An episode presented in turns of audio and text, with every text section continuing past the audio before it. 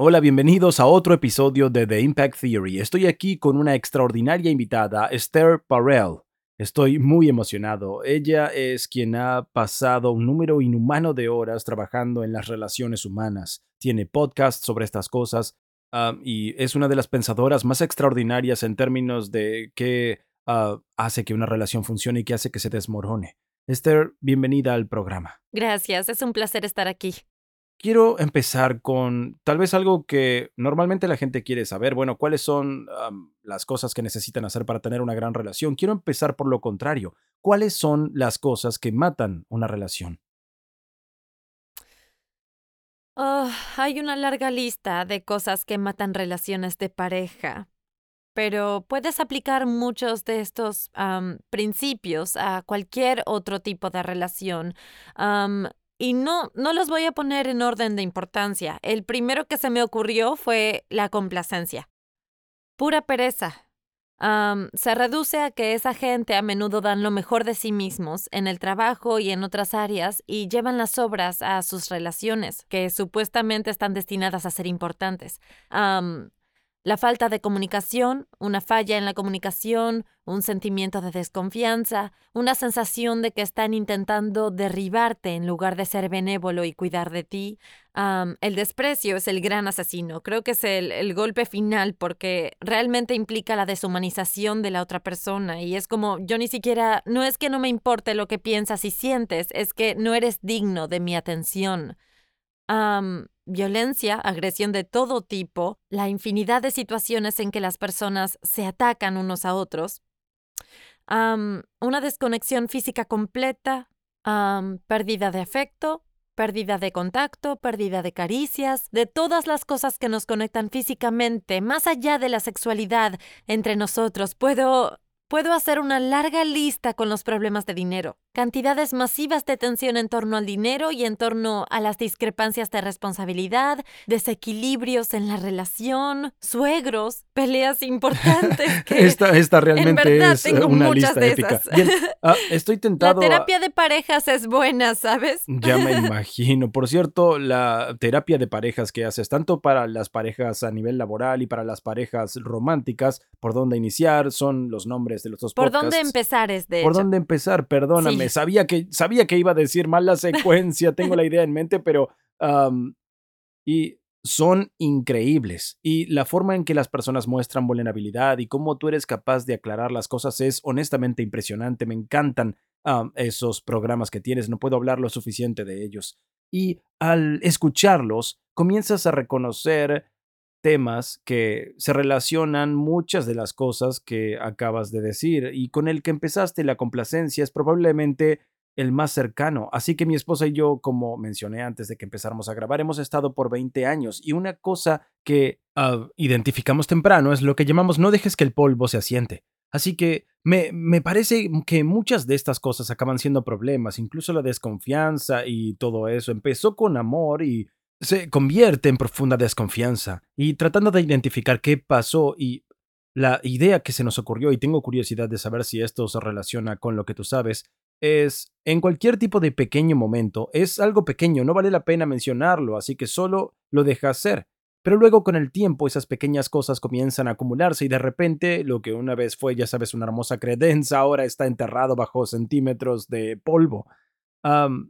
¿Es eso o son cosas más profundas que la gente no identifica o no tiene las habilidades de comunicación para detectar? Bueno, es una combinación de una serie de cosas. Empecé a hablar y de repente me di cuenta de que literalmente estaba recordando las sesiones de la semana. Y podía, hay una enorme cantidad de trampas que pude listar como lo que, lo que, ya sabes, degradará una relación.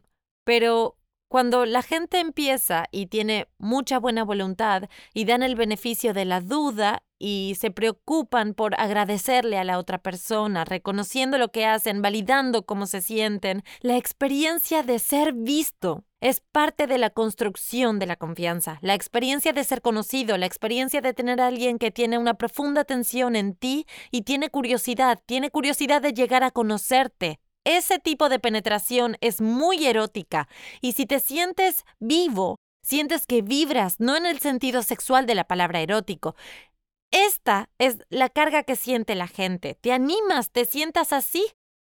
La complacencia se ve así. Esa es la posición. Es como lo que sea. Ya sabes, ya no te das cuenta, realmente no prestas atención, empiezas a sentir que eres una función, sabes, estás definido por las tareas que haces y ya no por la persona que eres. Es una multitud de esas cosas que finalmente crea paso a paso una desconexión. Sabes, a eso me refiero con complacencia, no es un es progresivo, ¿sabes? Inicialmente tú no notas las cosas, no las reconoces y la otra cara de eso es que básicamente solo reconoces lo negativo. Sabes, tu percepción se distorsiona completamente, tienes un gran sesgo, todo lo que es bueno es un hecho, no hay nada que decir de eso, y todo lo que es malo puede ser amplificado enormemente. Es interesante que hasta cambiaste de postura y tus movimientos ah, para capturar realmente esa idea. Así que, ¿cómo se puede evitar eso cuando tú llevas gente a tus sesiones? Es tan poderoso porque ves y articulas cosas que ellos no parecen ver. Entonces, ¿cómo es que la gente se vuelve tan ciega a estas cosas? Porque las personas en una relación, de hecho, especialmente cuando vienen a terapia de parejas, sabes, soy una terapeuta familiar y de pareja, soy una terapeuta entrenada sistemáticamente, trato los problemas contextualmente. la mayor parte del tiempo cuando la gente viene a terapia de pareja no dicen vine a analizarme, la terapia de parejas es como un centro de entrega. Ya sabes, vienen a decirte, mira, es mi pareja. Y lo que piensa que le pasa a esa persona, porque son expertos en la otra persona. La gente deja de mirarse porque están completamente enfocados en lo que está mal, fallando y lo que falta en el otro.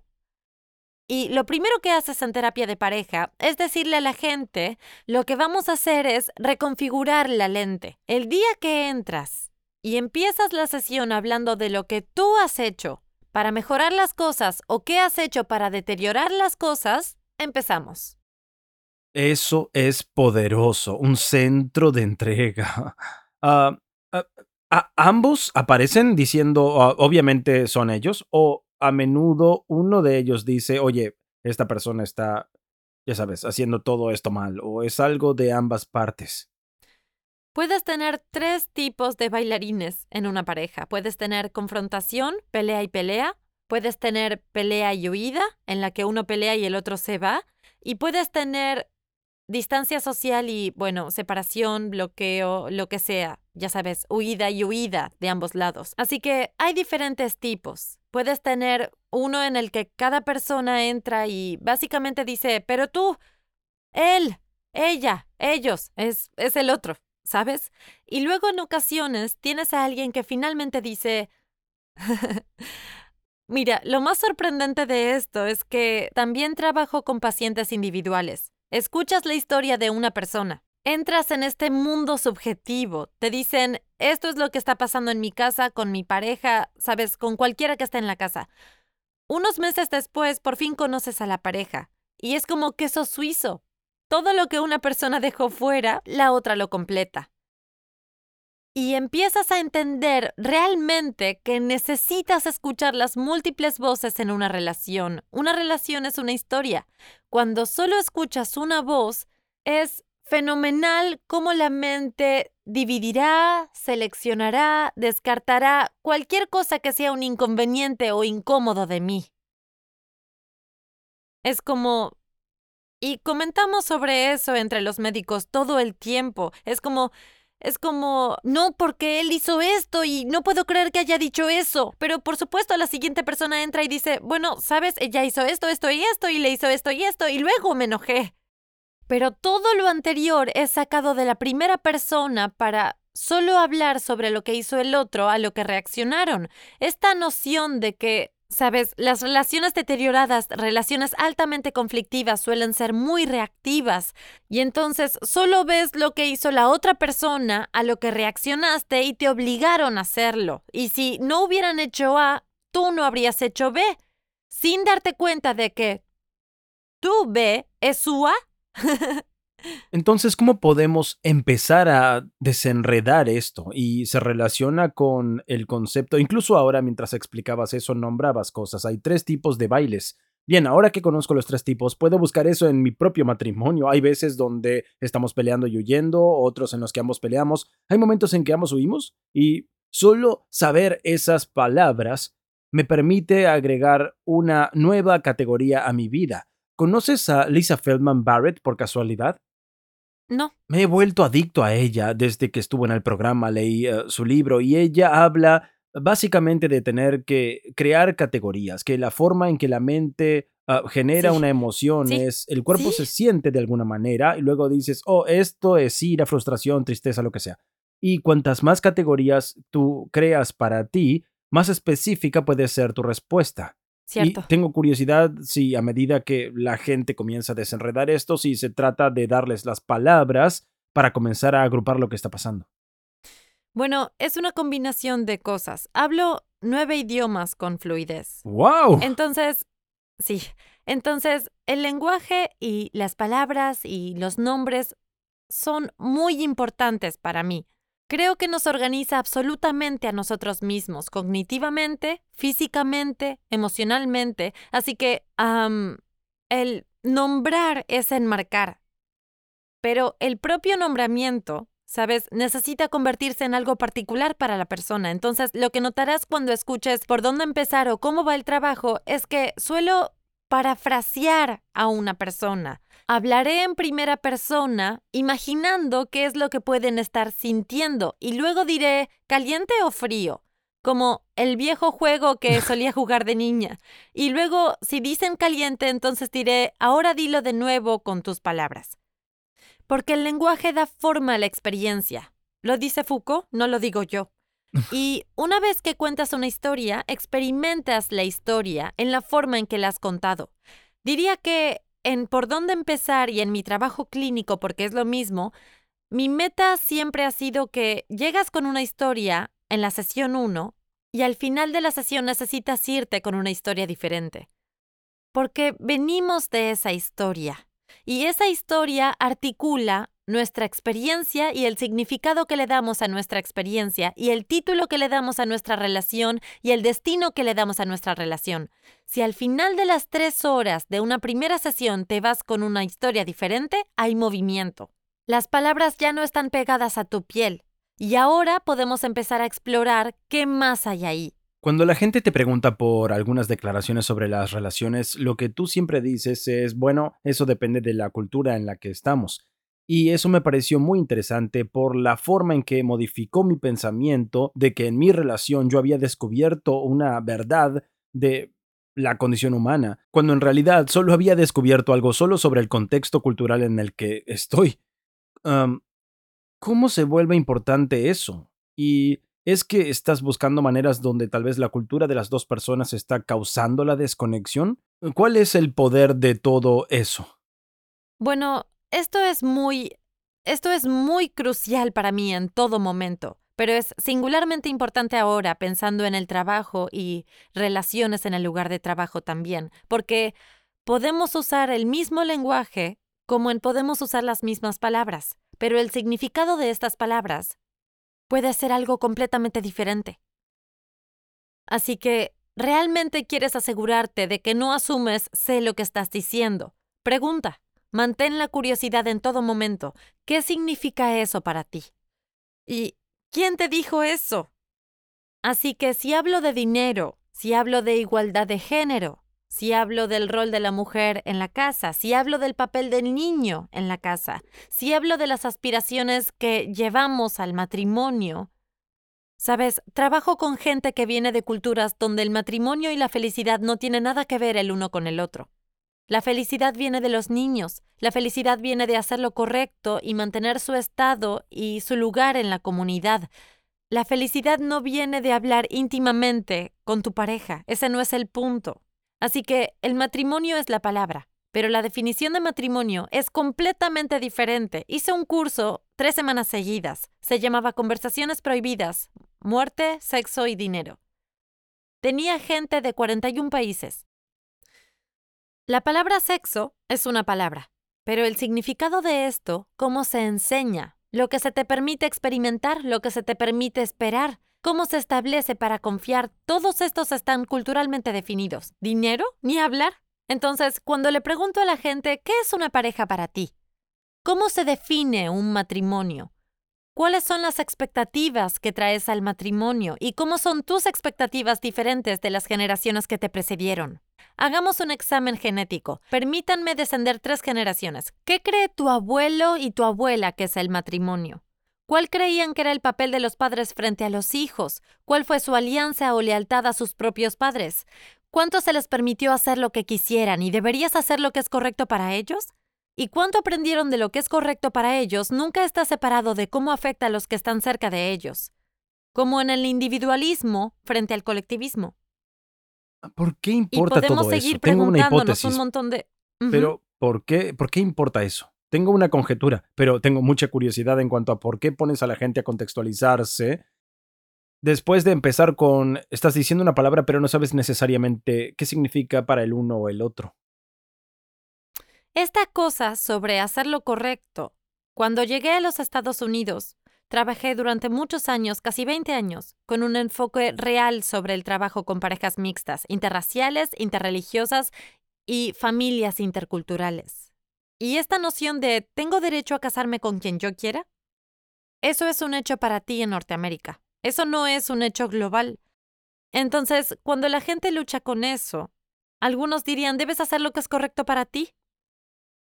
Bueno, la gran mayoría del mundo nunca ha criado a sus hijos para hacer lo que es correcto para ellos. Hay niños que hacen lo que se espera de ellos. Traes a esa persona y hoy todos son una especie de nómada global. Ya sabes, la gente se mueve todo el tiempo y parece que porque trabajan en tecnología o trabajan en determinadas empresas, eso parece que se homogeneizan de alguna manera, que piensan igual. Y no. Si IBM elige a 20.000 personas que trabajan en su empresa, ellos no piensan igual. No valoran la confianza de la misma manera, no tienen la misma concepción de qué significa hablar. Así que puedo pensar que nunca dices nada. Bueno, puedes pensar que así es como mantienes la armonía. Yo pienso, bueno, no estás comprometido. Y tú crees que estás comprometido preservando el bienestar del grupo. Quiero decir, ¿quieres que siga Tengo o otra pregunta para ti. eh, tiene sentido lo que acabo de decir? mucho, y esto es lo que te oigo decir. Déjame saber si esto es exacto. Que en cualquier contexto vas a venir de un lugar ligeramente diferente. Podrías estar viniendo de un lugar diferente por eh, tu familia particular, podrías estar viniendo de un lugar diferente por tu experiencia particular, también podrías estar viniendo de un lugar diferente por tu trasfondo cultural o lo que sea. Y esencialmente tienes que definir términos para saber eh, cuáles son tus valores, saber lo que cada uno espera, para que cuando hables, y muchas veces he dicho que no importa lo que dices, importa lo que la otra persona escucha, y la comunicación efectiva consiste en asegurarse de que escuchen lo que quieres decir. Y eso es algo de lo que escucho aquí, es que la gente tiene que ser consciente de su contexto, consciente del contexto de su pareja, y luego juntar eso para que en realidad tengan la misma conversación. ¿Es esa la lente que tanto importa? Y añadiré una pieza. La definición de los términos está conectado directamente con el significado de estos términos. Somos criaturas que hacen significado. No vivimos fuera del marco de los sentidos. No es que es solo lo que esto es. ¿Qué significa para ti? ¿Cómo define eso el camino de tu vida? La forma en que defines el éxito, la forma en que defines la lealtad, la forma en que defines la cercanía, y no es que tenemos que ser conscientes de ello, es seguro que cuando una persona habla, en su discurso son ellos, su familia y el grupo en el que crecieron y el mundo en el que crecieron. Estas cosas siempre están entrelazadas. Lo hago explícito porque de otra manera la gente nada en melaza y no tienen idea de qué les está pasando. Es la fase de la nube, se aligera, trae aire. Es, ya sabes, es, ah, por eso, nunca lo supe. Ya sabes, ya ves, nunca hablamos, creo que no paramos. Sí, en mi anterior empresa tenía otros dos socios y había momentos donde solo estaríamos chocando cabezas y me parecían estúpidos, yo les parecía estúpido y recuerdo haber pensado, espera, sé que este tipo es realmente brillante y no es obstinado por ser obstinado, entonces, ¿qué, ¿qué es lo que pasa? Y me di cuenta de que la gente tiene suposiciones bases que conducen el uso de las palabras o una expectativa y, como dices, aquí estoy pensando que hablamos todo el tiempo, están pensando que nunca hablamos y entonces vengo de la suposición base de que hablamos todo el tiempo porque tenemos que hablar más, vienen de la suposición base de que nunca hablamos, así que vamos, participa. Y eso ha sido... Es impresionante que el 65% de las startups fracasen porque la relación entre los cofundadores se derrumba hice trampa porque sabía eso porque escuché gran parte de tu contenido, pero sí, fuiste tú quien me lo enseñó. Y eso viene de un profesor en Harvard en realidad. y claro, ahora tengo en blanco su nombre, pero volverá. Me pareció increíble porque estoy pensando si más de este derroche de grandes ideas, porque probablemente entre estas personas hubo algunos descubrimientos únicos que se desperdiciarán por completo, pero lo que también me dice es esa inteligencia relacional que es también la capacidad de sostener múltiples perspectivas, múltiples formas de ver algo al mismo tiempo y ser capaz de aprovechar los matices y la ambigüedad. Es clave. Sabes, realmente no solo es que, no es que ellos sean estúpidos, por supuesto que conozco a este tipo, tiene que ver con qué se están haciendo mutuamente, que están terminando en un lugar donde terminan diciendo una cosa cuando en realidad piensan lo contrario. ¿Y, Eso es algo muy extraño. ¿Y cómo entrenas a alguien para ser bueno en mantener esa perspectiva? Así que uno tiene que saber lo que es la perspectiva de la otra persona. Y tengo curiosidad, si no estoy en una habitación contigo y eres muy buena en eso, pero ¿cómo hago para entender su perspectiva? Ya sea mi socio de negocios o mi media naranja. Pensando, bueno, ya sabes, para ponerlo en contexto, ayer trabajé con una sesión por cómo va el trabajo y la mujer, ella es una mujer blanca. Ella es una mujer blanca que ha trabajado con un supervisor negro gay y ellos han tenido una relación muy, muy cercana trabajando juntos por muchos años y tienen una profunda amistad. Ella cree que dejó el trabajo porque estaban atrapados en una negociación salarial, y en algún nivel siente que él no la defendió. Pero ella piensa que esta es la historia de dos queridos amigos, y ese es el contexto. Él piensa, esto no es solo dos amigos, esto es dos amigos de los cuales uno es negro y el otro es blanco, y de los cuales una persona iba a verse de cierta manera si sigue negociando en nombre de un salario de mujer blanca, cuando hay muchas personas allá afuera a los que no se les toca los sueldos. Ella puede manipular su relación e individualizarlo y hacerlo sobre él y ella. Nunca podrá separar la amistad de las categorías más grandes que ambos habitan. Unos días antes, yo estaba, bueno, esto es la aclaración. Es como, sabes, es para permitirle a él y a ella, básicamente, darse cuenta de que han estado luchando una historia diferente. Y han tenido una conversación en su cabeza durante un año juntos. Y literalmente vinieron a probar tener esta conversación una vez más. ¿Sabes? Conmigo, básicamente, dándoles una ayuda. Y unos días antes trabajé con una pareja que tiene un gimnasio. Él él es el técnico, él es el manitas, él es el sintetizador, él lo pone todo ahí. Y entonces él, ya sabes, ella entra, ella es intuitiva, ¿sabes? Al principio esto era muy atractivo para ellos, era una complementariedad. Esa es otra regla importante de relación. Lo mismo por lo que la gente a menudo pelea es lo que una vez fue originalmente muy atractivo del uno para el otro cuando el significado de la diferencia fue diferente. Así que ahora estoy rastreando con ellos. ¿Cómo fue que esta cosa que una vez fue tan atractiva se convirtió en una cosa por la que luchan con el otro? Van y tienen reuniones de personal y básicamente tienen sus peleas frente al personal. No es bueno. No es una buena idea. ¿Cierto? Así que estamos viendo cómo la complementariedad se convirtió en una polarización. ¿Sabes? Pero aquí está el, como digo, esto probablemente sea lo último. Hay un seminario de roles sobre las relaciones. Es explicarle a la gente esto.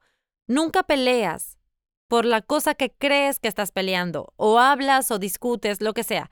No es el contenido. Raramente es el contenido. Si yo pienso que no te preocupas por mí, no importa lo que hablemos. El hecho es que eso es lo que pienso y va a influir en cómo interpreto lo que dices. Si yo pienso que eres mi bienestar, voy a interpretar todo lo que dices desde ese ángulo. El proceso da forma a la experiencia. La forma es más importante que el contenido. Es como las reglas de oro. ¿Quieres escribir el reglamento? Ya sabes. Y con eso viene la noción de que la gente pelea principalmente por tres cosas, poder y control, confianza y cercanía, respeto e integridad. Y una vez que sepas qué es, empiezas a mirar y no escuchas el ruido y el contenido, especialmente cuando la gente está hace 20 años y ya sabes, hay muchas historias que pueden volver a ti. Solo mira, ¿por qué es que realmente están peleando? ¿Qué es lo que experimentan del otro en ese momento? ¿Se trata de poder, se trata de confianza o se trata de reconocimiento? Eso es tan poderoso. Y solo para repetirlo muy rápido, la pelea más grande que mi esposa y yo alguna vez hemos tenido fue sobre una taza de té. Y por supuesto el remate fue que no estábamos discutiendo sobre el té. ¿De qué se trata esto? Y una vez que llegamos a lo que realmente estábamos discutiendo, entonces pudimos, eh, ya sabes, calmar ¿Y qué fue eso? ¿Qué fue? fue que me sentía poco respetado porque yo quise llevarla a pasear que en realidad no es cierto. Yo en ese momento, trabajo mucho ahora, pero en ese momento trabajaba al punto de dañar mi matrimonio y mi esposa me hizo un lado y me dijo, estás dañando el matrimonio, tomémonos un tiempo. Estaba tan asustado por tomarnos un tiempo en ese punto de mi carrera y éramos tan pobres que gastar 149 eh, dólares en un hotel era una inimaginable cantidad de dinero para mí. Y así que la única manera en la que podía justificarlo era en el segundo en el que nos despertemos tenemos que entrar al auto, llegar al hotel para aprovechar el momento en la habitación al máximo. Maximizar, maximizar. Sí. Y ella quería como ah, conectar, vincularse e ir despacio y por una vez que yo no tratara de ser eficiente y así fue que ella quería tomar esta taza de té y simplemente relajarse en el día, pero ella no estaba diciendo eso y yo no estaba diciendo mi versión, así que yo estaba como ¿vas a tomarte una taza de té ahora? Y ya sabes, eh, escalaba, escalaba, escalaba, hasta que fue una locura absoluta.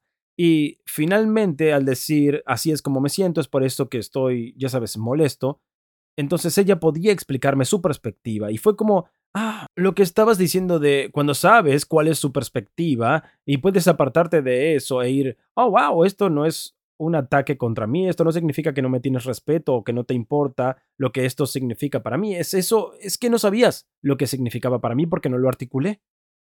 Y los dos tenían en realidad un objetivo compartido, que perdieron de vista. De forma agresiva. Los dos querían hacer de esto un día especial. Tuviste una idea diferente de cómo hacerlo, que esa noción de paraguas debe agregarse allí también. Sí, muy bien dicho. Muy bien, quiero que volvamos a las tres razones por las que luchamos, respeto e, e, integridad. Y tal vez lo que no entendí sobre eso es que no entiendo cómo el respeto y la integridad van juntos. Ayúdame a entenderlo. en realidad es respeto y el reconocimiento, pero el reconocimiento se trata de integridad. Y esto viene de la obra de Howard Markman. Este no es mi pensamiento original y tiene unas cuantas más, pero lo que significa es ¿Estoy siendo visto? Es la pregunta de reconocimiento. Si soy visto, ya sabes, y este reconocimiento es una experiencia de unión muy importante. Ya sabes, te gusta el pensamiento evolutivo. Ya sabes, hay 18 centímetros entre el bebé y el padre. Y es a través de los ojos que se produce esta vinculación. Se forman las neuronas espejo y también se libera la oxitocina. Quiero decir, es realmente profundo en nuestro tipo lazo. Así que uno de ellos es poder.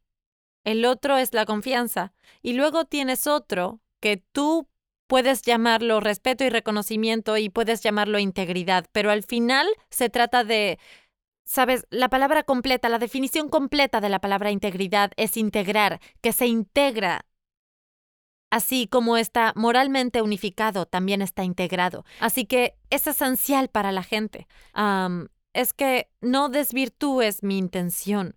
Es que tú sabes de dónde vengo. Es que todos todos se interrelacionan, ya sabes, todos están interrelacionados, pero esa es la noción. Lo contrario de respeto y reconocimiento es humillación, vergüenza. Sí, y es que eso para mí va junto con el desprecio, y no recuerdo cuáles son oficialmente los cuatro jinetes del apocalipsis, yo recuerdo eso. Crítica, defensiva, obstrucciones y desprecio. Eso Así. es, sí. Absolutamente increíble. Cada uno de esos es más terrorífico que el siguiente.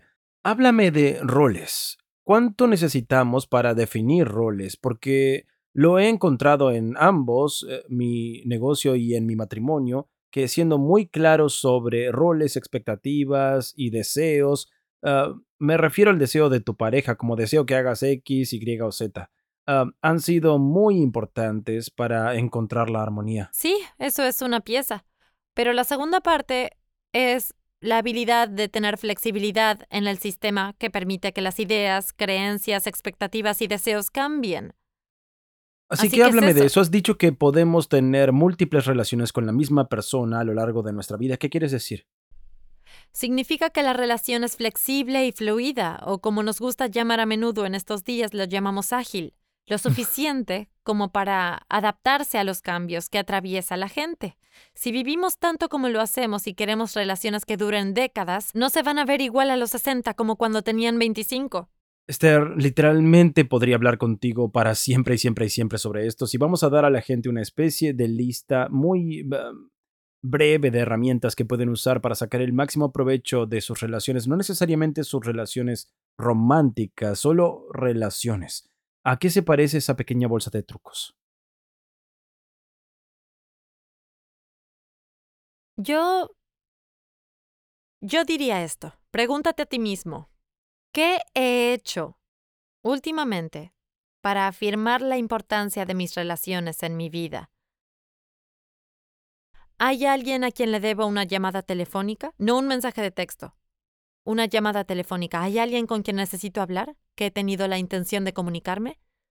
¿Hay alguien a quien le debo una disculpa? ¿Hay alguien que puedo ayudar en este momento?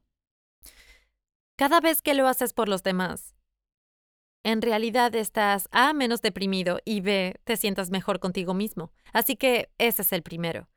El segundo es qué he hecho para nutrir mis conexiones.